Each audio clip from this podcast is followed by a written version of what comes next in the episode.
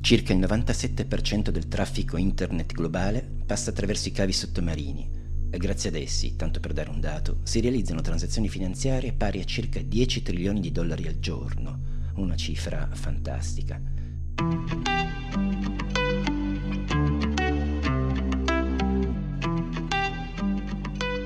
State per ascoltare Connection, il podcast di Topics dedicato all'innovazione.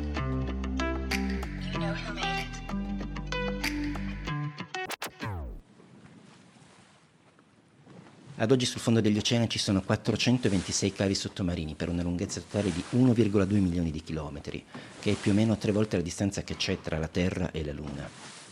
Altre fonti riportano 552 cavi per una lunghezza complessiva un po' maggiore, pari a 1,4 milioni di chilometri. Guardando la mappa dei cavi sottomarini di Telegeography si ha una conferma evidente di tutto ciò.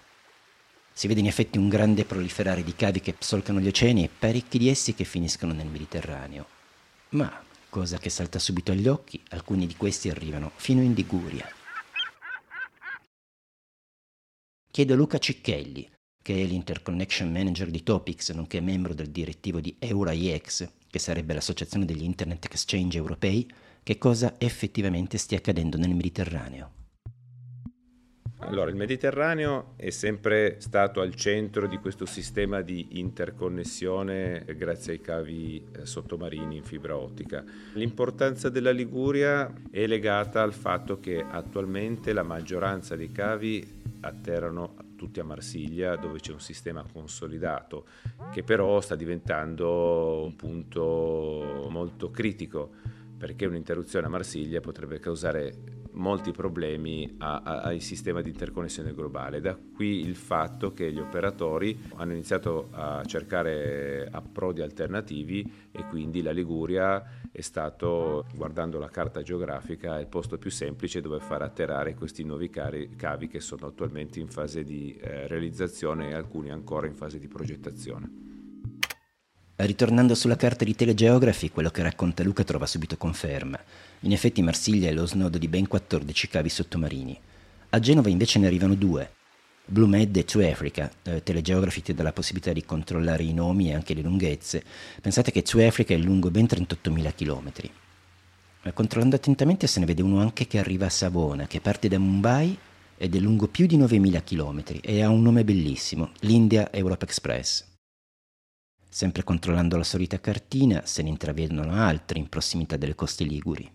Quelli attualmente in essere eh, sono eh, il cavo Medloop che di fatto collega Barcellona con Marsiglia e Genova, quindi creando una via alternativa di interconnessione via mare, quindi come tale più diretta, tra questi tre hub. E poi eh, l'ultimo annunciato che è il cavo Unitirreno, fatto da una società italiana che collegherà la Sicilia con Genova, sempre nell'ottica di offrire la via più diretta per chi poi porta contenuti e servizi dai paesi africani e dal Medio Oriente, perché altrimenti atterrando in Sicilia dovrebbe attraversare tutta la penisola e quindi come tale avrebbe un percorso più lungo. Questo perché effettivamente più si va avanti più una, un, la latenza, cioè il tempo di con cui i dati passano da una destinazione all'altra sta acquisendo sempre più importanza. Qualcuno dice latency is the new currency. Quindi riuscire a ridurre i ritardi nelle trasmissioni dei dati a livello globale è il nuovo generatore di opportunità, un concetto molto interessante. Mi domando, chi è che si incarica di posare questi cavi che hanno queste lunghezze fantastiche, che possiedono costi, immagino, colossali? Questi cavi sono generalmente posati da consorzi di operatori, operatori che sono sia operatori di telecomunicazioni come Orange in Francia o Telecom Italia Sparkle che è il braccio internazionale di Telecom Italia, italiana appunto, ma anche e sempre di più dai cosiddetti over the top, cioè le varie Google, Facebook e Microsoft che oltre ad avere loro stessi grandi cap- necessità di trasporto di dati hanno anche grossissime capacità finanziarie. Da un punto di vista pratico i cavi sono posati da delle navi gestite da alcune società specializzate in questo che appunto posano il cavo nel tragitto progettato e poi il cavo viene fatto atterrare nelle cosiddette landing station, cioè nei punti di approdo a terra.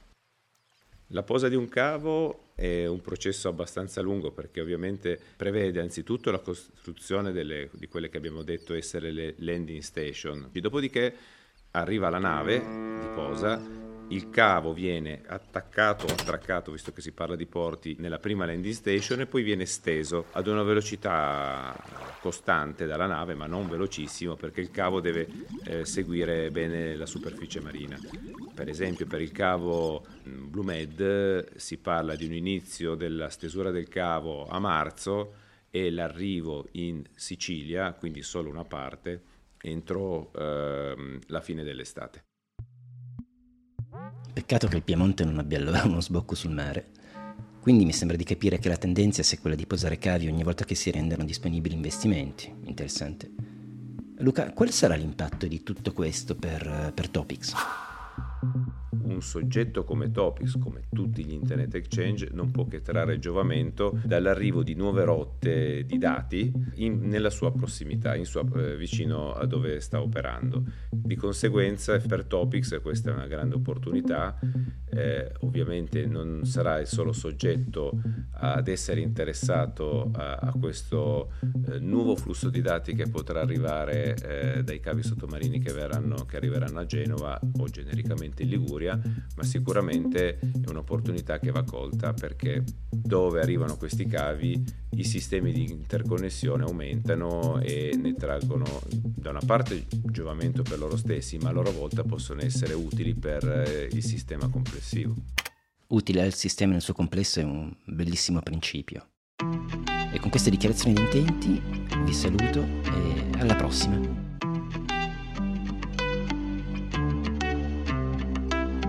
Avete ascoltato Connection, il podcast di Topics dedicato all'innovazione.